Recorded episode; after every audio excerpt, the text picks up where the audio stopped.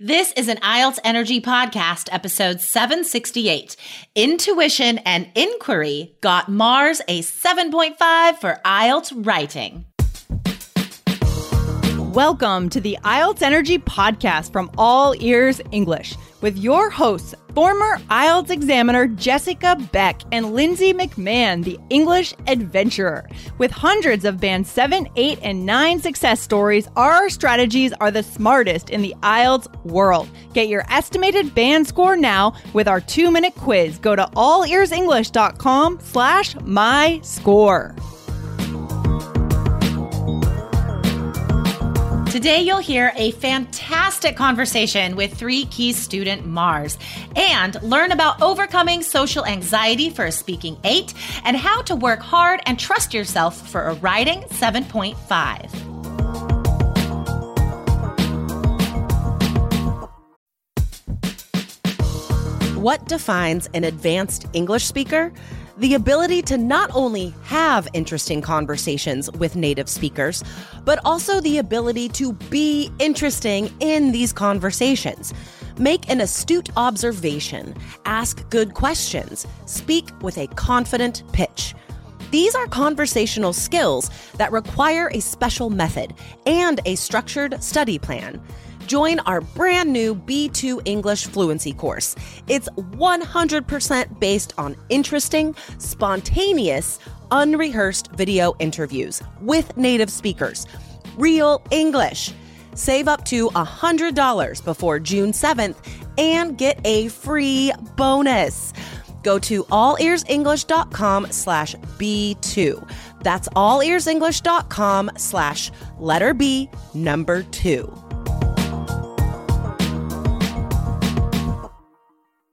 Hello, IELTS Energy listeners. We have an amazing real life student story for you guys today.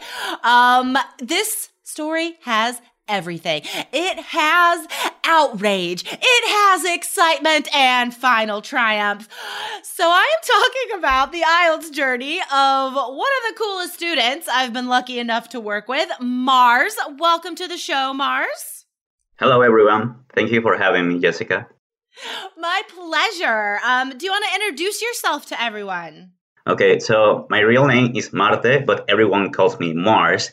I come from Venezuela, but I've been living in Argentina for the last five years and a half, and I plan to migrate to Australia. And now you can, right? Because you got the scores. Well, I hope so. At least um, the door is open now. I have to go through a lot of paperwork, but yeah, I'm on the way. Well, it's like this door takes a lot. It's like well, there are many doors, let's say. So the IELTS door is open. and now there's some other doors you have to walk through. Um, okay, awesome. At least we have this IELTS thing sorted. So we are going to talk about this journey. Um, Guys, we're going to talk about writing in a little bit. So stay tuned for that because Mars has a very interesting experience of working very hard to improve his writing score, how to break past that 6.5 all the way to a 7.5. But guys, there's details in there about how to do that. So we're going to get to that in a second. But first, I want to talk about speaking because, like, I'm sure you could already hear, listeners. Mars is a very confident English speaker. He got an eight on his second exam, he got an eight this time. So, Mars, tell us what is the key? What's the secret? How do you get this fluent? Well, um, the basic stuff is just practice as much as possible. The thing is that how I managed to do that. There's um, there are several types of language exchange events. And the one that I went to a lot for the last four years, which was one called Mundo Lingo, Mundo as in world in Spanish. And ah. this is an event that is uh, located worldwide nowadays. It, had, it started eight years ago in Buenos Aires, but nowadays is uh, very famous worldwide. So, what I recommend for anyone that is trying to improve their English or any other language for that matter is to mm-hmm. practice in this type of events. Not only so, sorry, sorry, Mars. Sorry to interrupt you, Mars. How can our listeners find this event? How can they how can they find out if this exists in their country?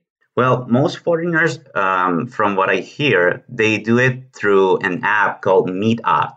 But you can also check out the website for Mundolingo, I think mundolingo.org.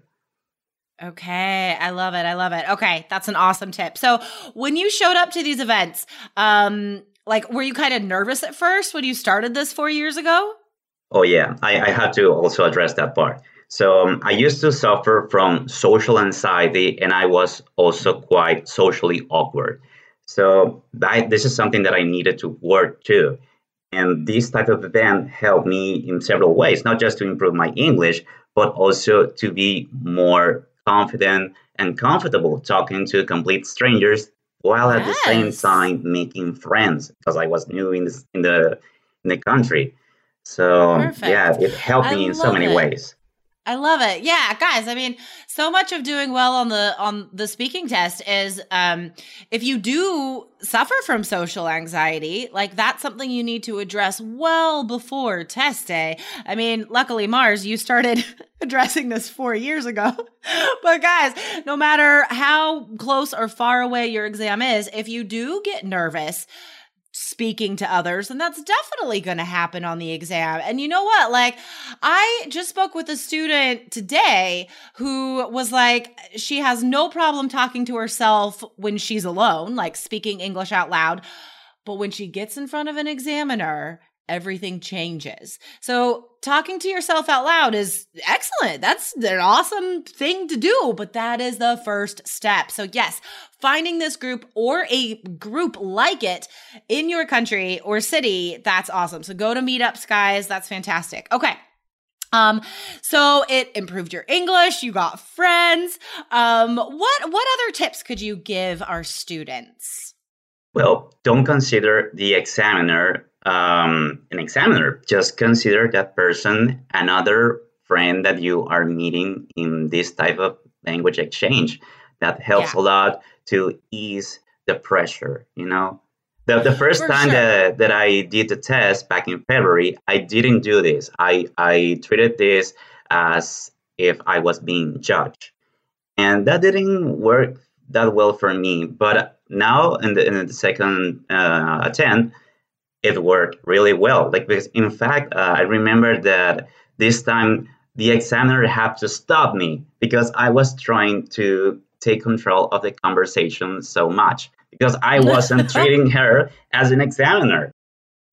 So okay, so uh, now you got an eight last time and an eight this time, like the same score, but you feel like your experience was completely different. Well, the thing is that on the um, on the second part of the test, I did better the first time around than the second one.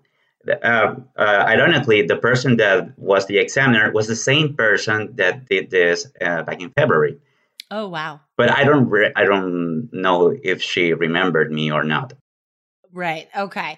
So, um, guys yes definitely try to picture the examiner like a friend. Pretend you're talking to somebody that makes you feel relaxed and confident and comfortable. But again like you you cannot get to that stage of being able to imagine that unless you've actually spoken english comfortably to a friend before right? Like you can't just like invent that. So you have to practice for that as well. But that is an awesome tip for sure. And being relaxed isn't the same as being like too informal or disrespectful, right? Like there are lines. And the fact is, in speaking part one and part two, you do have to be relaxed and informal. So if you're treating the whole exam like you're on a job interview, you are not going to show the language functions that you have to to prove you have the range, right? You can handle informal topics and formal topics. Okay. All right. Perfect. Now, before we recorded today, you said you had um, uh, like some anecdotes of something that happened during the test. Yeah. So the first time, um, she noticed that I had a really good command of the language, and one of the ways that you can test how good is that is through making the other person uncomfortable. So she kind of oh. cornered me into speaking about the situation in Venezuela and oh, wow. what I thought about um, superpowers intervening in, in that kind of thing. And at that precise moment, Venezuela was at the brink of civil war. Oh So yeah, so when she asked me that internally, I was like, I cannot believe that she's asking me that. but I I tried to hold my own and pretend like it was just a normal question, like really normal. And because of that, I managed to pull through. And the second time, it, it was kind of hilarious. So during the first part, she asked me what kind of stuff I'm, I was into.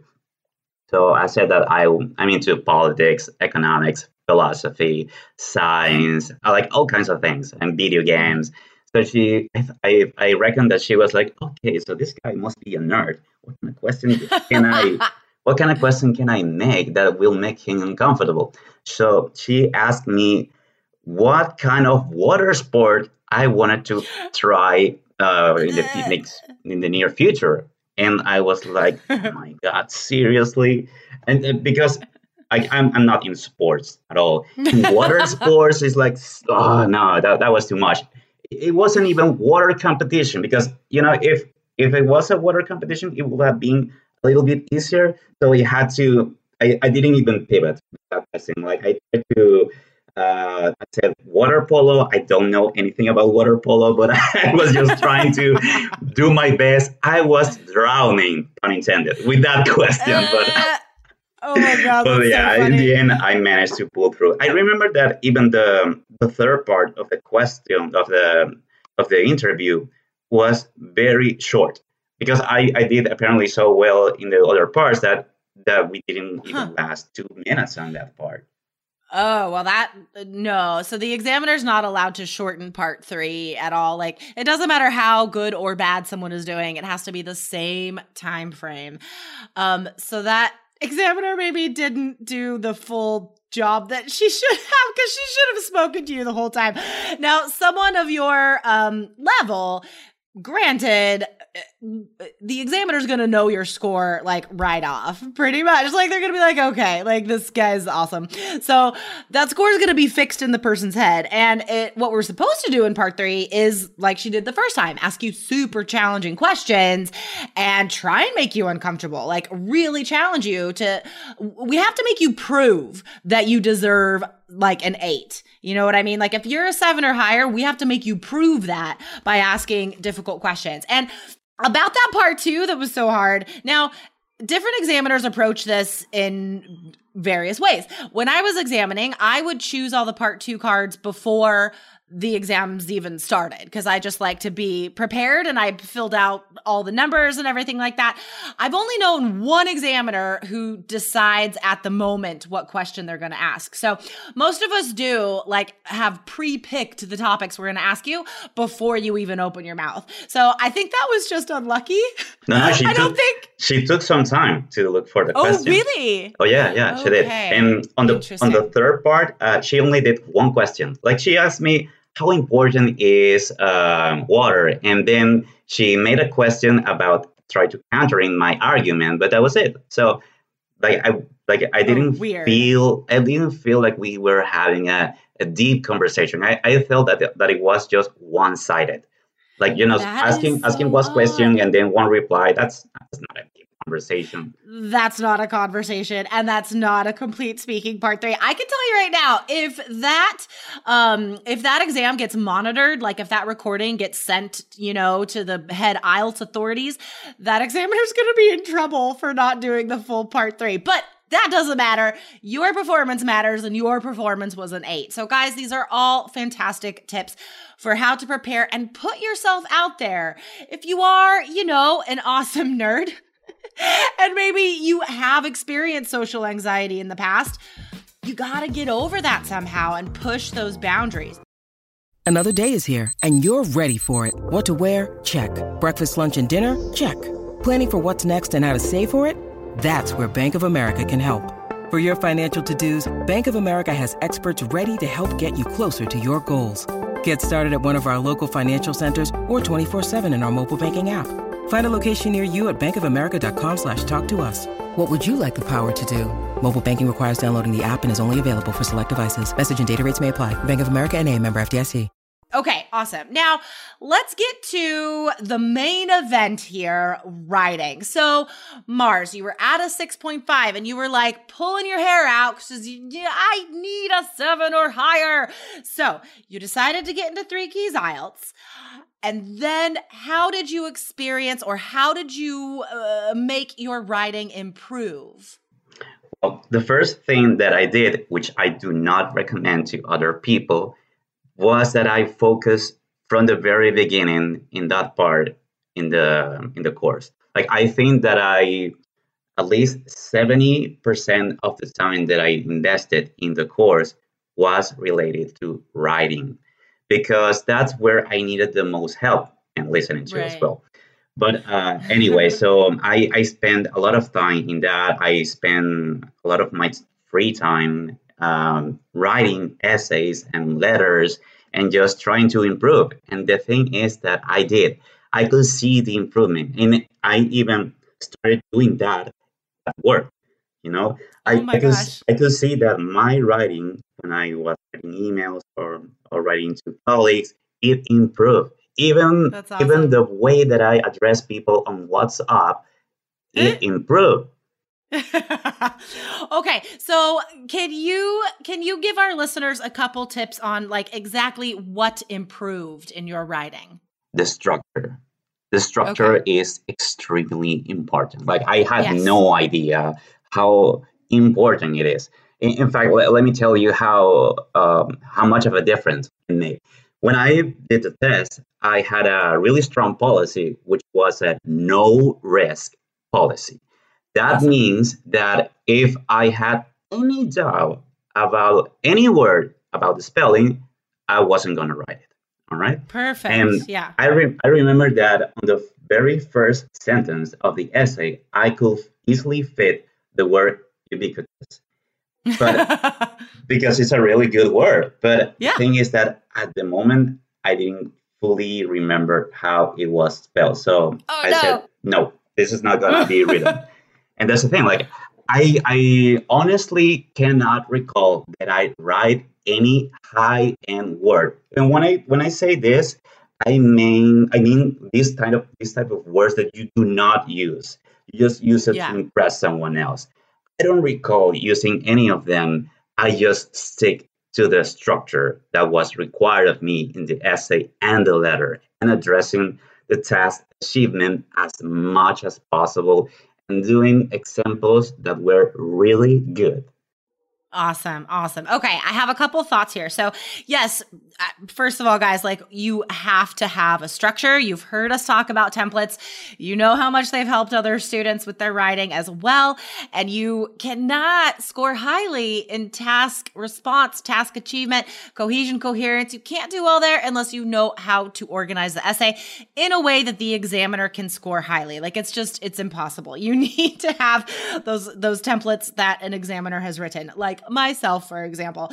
Um, and this no risk policy. And then you're saying that, like, you don't think that you used any amazing vocabulary. But here's the thing if you have a high level of English and you have prepared to the extent that you did, Mars, your level of vocabulary that is comfortable, that is well known and not risky, that's going to be higher because you'll have used these words a lot. So your your vocabulary, I'm sure, was already amazing.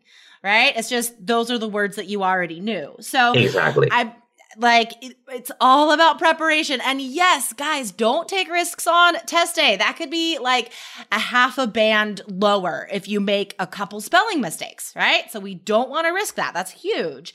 Um, okay, so tell us the story. Just okay, real fast, Mars, because this is already going to be a long episode and I want everybody to hear this. So, on the day you got your results, what did you see for your writing score? I actually saw a very disappointing six and a half. Ah, and, okay. Yeah, and I was really mad. Like, how could this be? Like, this is impossible. I I witnessed how my writing was highly improved. Like, I couldn't believe it. And I immediately asked, or I mean, I paid for a, a remark, right. uh, an inquiry of result. And the thing is that my brother wasn't really confident about it because he, when he had to t- uh, take the IELTS back then, uh, he also went through the same and he asked for uh, an inquiry result, and there was no improvement, none whatsoever. But I was confident that if I was being reviewed by you with with a score that it was above seven all the time, like this yeah. was this was impossible. How could, how could I get a six and a half? There was, there was right. no way. So I immediately asked for that, and I felt really depressed for a few days because there was mm-hmm. a lot of things going on, and that didn't help. But then things were things become even worse in the country, but at the same time, the results came in. And the difference was huge. A six and a half versus a seven and a half, it's a big thing. They totally screw up. I know it's insane. Maybe maybe that speaking examiner who like shortened your test, maybe she was having a rough day and she also graded your essay and just was totally just just had an off day altogether. Um Probably. Okay, so let me let me just summarize this guys. Like what what is this context? What happened? So Mars worked so hard on improving his writing. He did hundreds of essays, maybe not hundreds, but he did tons of essays. And he even got um, email feedback from me and scores, like he said, consistently above a seven. He knew that he deserved above a seven. So as soon as he saw that score, he trusted his intuition because he had that confidence and he had those, those scores that I already gave you, right? You knew that you were a better writer than that. And you know what, guys? Inquiry results a whole band higher, ultimately a 7.5 in writing. And that's what you deserved. I mean, that's incredible. So, okay, I'm going to wrap this up because this has been amazing. I feel like we could do another hour with you, Mars, but I'm going to wrap it up here because there's a lot of great information. Um, listeners, definitely come back to the blog for this uh, post. This is episode seven six, uh, sorry, 768 Okay, come back to the blog, guys, and I will put links to resources and tips that Mars shared today. Um, Mars, thank you so much for sharing your story. Oh, thank you. All right, man. Good luck with the rest of your um, Australian immigration doors. All right. Thank you. All right. Bye. Bye. Take care. Thanks for listening to IELTS Energy. Hit subscribe now and don't forget to find your estimated band score at allearsenglish.com slash my score.